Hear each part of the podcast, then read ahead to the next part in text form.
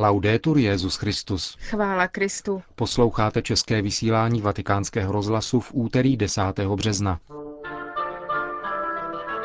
Ve Vatikánu začalo plenární zasedání Kongregace pro bohoslužbu a svátosti. Biskupská konference komentuje rozhodnutí amerického prezidenta Obamy, aby byl výzkum používající lidská embrya financován z peněz daňových poplatníků. Uslyšíte také otce biskupa Františka Radkovského, který se v Římě účastní sympózia o médiích, které pořádá Papežská rada pro sdělovací prostředky. K tomu vám přejí hezký poslech Markéta Šindelářová a Milan Glázer. Zprávy vatikánského rozhlasu. Vatikán. Ve Vatikánu začalo plenární zasedání Kongregace pro bohoslužbu a svátosti. Poprvé mu předsedá nový prefekt kardinál Antonio Canizares Lovera, bývalý primas Španělska. Tématem zasedání je eucharistická adorace.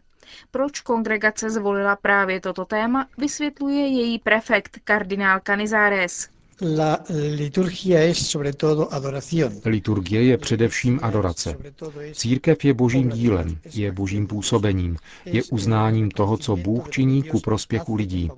A právě adorace, jejímž vyjádřením je liturgie a zejména Eucharistie, jež je středem adorace, je úkonem uznání Boha. Je uznáním, že všechno pochází od něho. Je uznáním toho, že to, co patří nám, musí se vrátit Bohu. V této době silné sekularizace směřující k zapomenutí na Boha, jenž je pokládán za nedůležitého pro lidský život, je nezbytné zdůraznit, že adorace je prvořadá. To znamená, že první místo patří Bohu. To je to, co opravdu změní život křesťanů a život církve. Protože zapomenuli se na to, že Bůh je středem všeho, zapomenuli se na Boha, stává se církev pouhou lidskou institucí, Bůh je však silou, která působí v církvi. Bůh nás stvořil, spasil a vykoupil. Bůh nám nabízí svůj život, abychom žili z něho.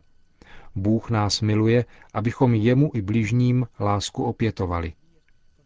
Liturgie totiž není vyprávěním o tom, co se stalo v minulosti, nýbrž je denní manifestací spásy Boží prostřednictvím Ježíše Krista.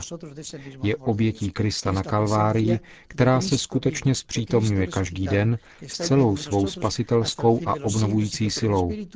Je to láska Boží, která se zpřítomňuje mezi námi, abychom právě z této Boží lásky žili. Todo en todos, Říká nový prefekt Kongregace pro bohoslužbu a svátosti kardinál Canizares Slovera. Vatikán. Papežská rada pro sdělovací prostředky pořádá tento týden pro biskupy z celého světa seminář o perspektivách nových komunikačních technologií v církevní komunikaci. Předseda této rady arcibiskup Claudio Maria Celli říká o cílech tohoto semináře. Biskupům je dána možnost prohloubit poznání situace, ke které vlivem neustálého technického pokroku dochází v oblasti médií a také problémů, které se s tím pojí v oblasti pastorace.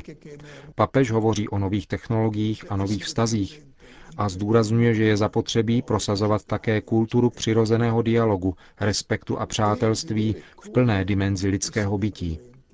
Biskupové se budou moci zamýšlet nad tím, k čemu dnes na tomto poli dochází a z druhé strany si také ujasnit, jaké je zde místo a povolání církve, co může dnes dávat a jak vést dialog se světem v tomto prostředí. Říká předseda Papežské rady pro sdělovací prostředky arcibiskup Čeli.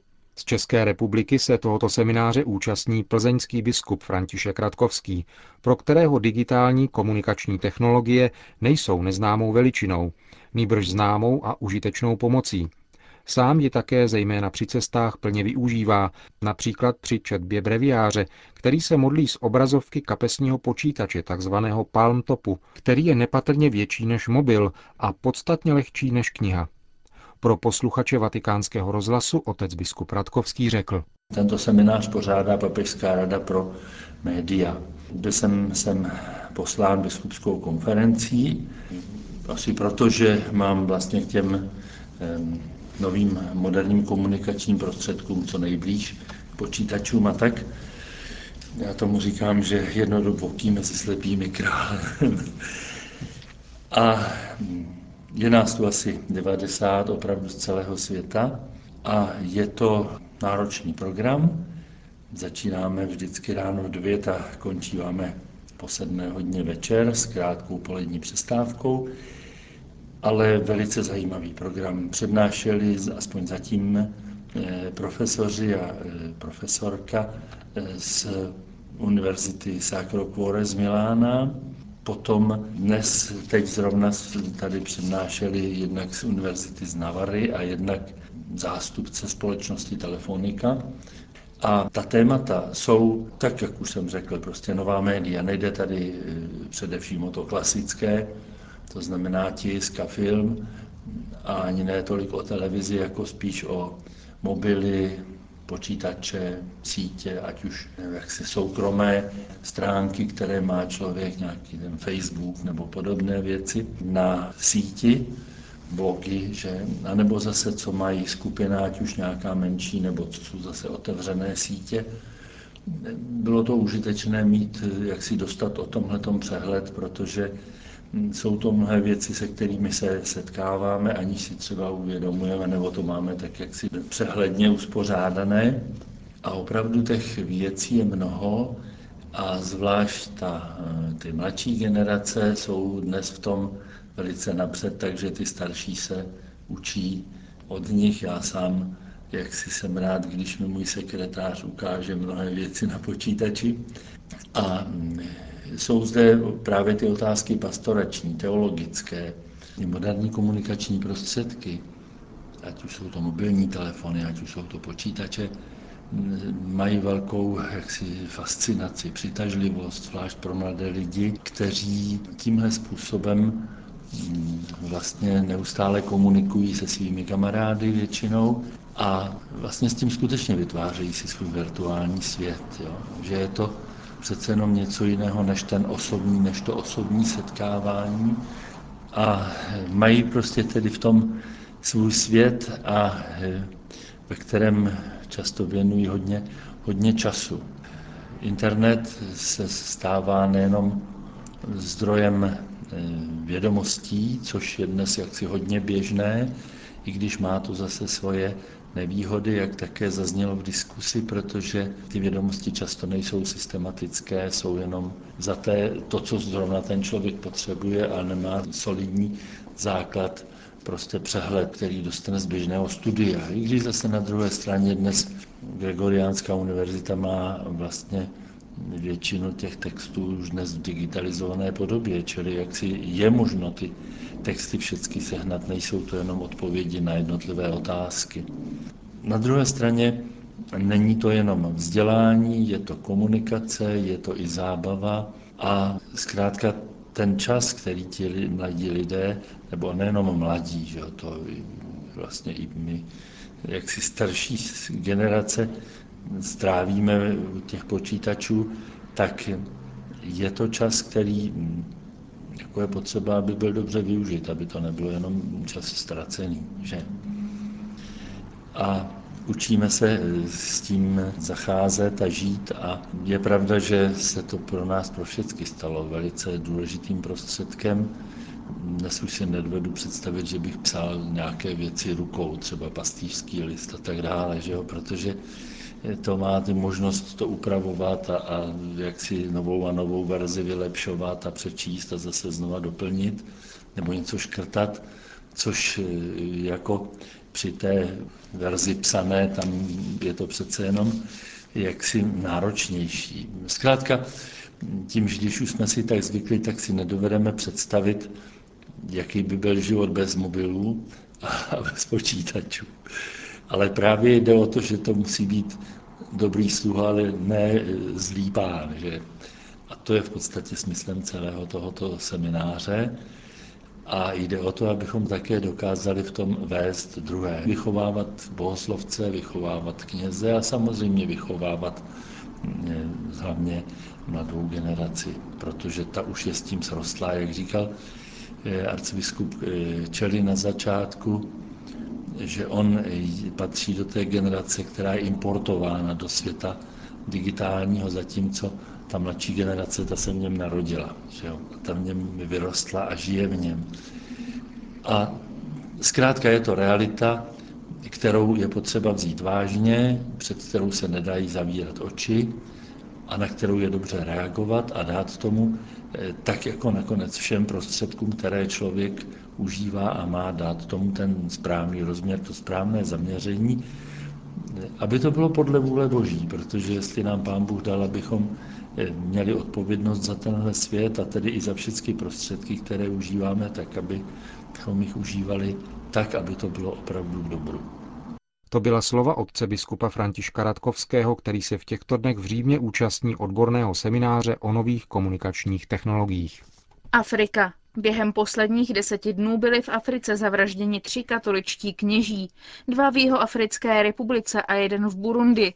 Nejmladší z nich, 33-letý otec Daniel Macela Mahula, kterému se 27. února v městě Bloemhof stali osudní tři stopaři, kterým zastavil při cestě autem domů. Další kněz, otec Lionel Sham, známý svou charitativní činností v arcidiecézi Johannesburg, byl nalezen mrtev ve svém domě 7. března. V burundském městě Karuzi byl zavražděn otec revokáta Gahimbare, jenž bránil klášter sester, který přišli vykrást čtyři lupiči. Arcibiskup Johannesburgu Monsignor Butit Lhagale přiznává, že napadení kněží bohužel není ojedinělé. Paradoxně je to právě charitativní činnost duchovních, kterou se vystavují nebezpečí.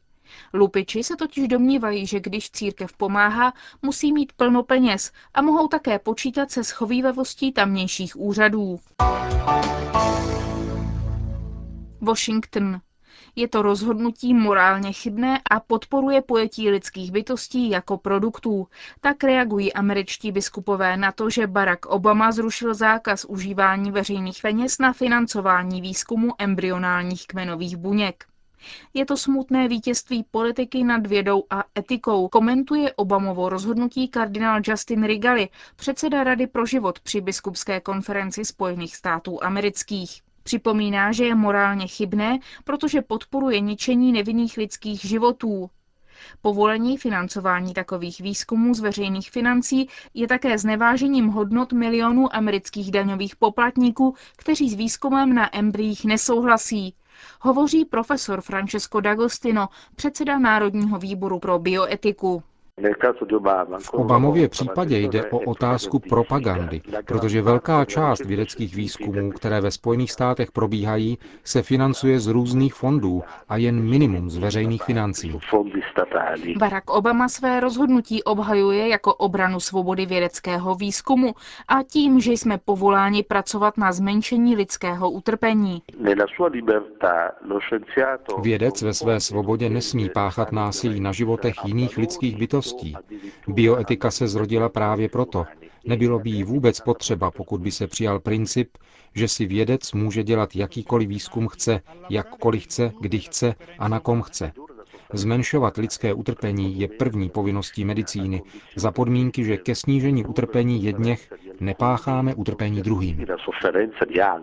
Také Lucio Romano z Asociace Věda a život označuje rozhodnutí za záležitost politickou.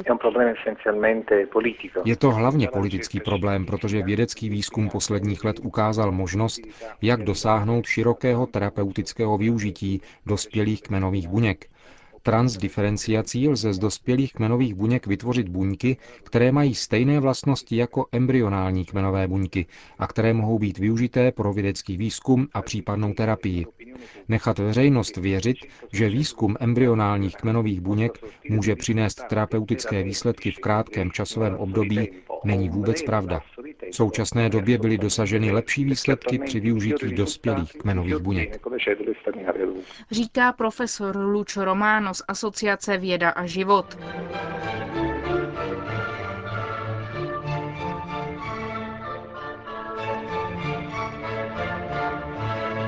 Končíme české vysílání vatikánského rozhlasu. Chvála Kristu. Laudetur Jezus Christus.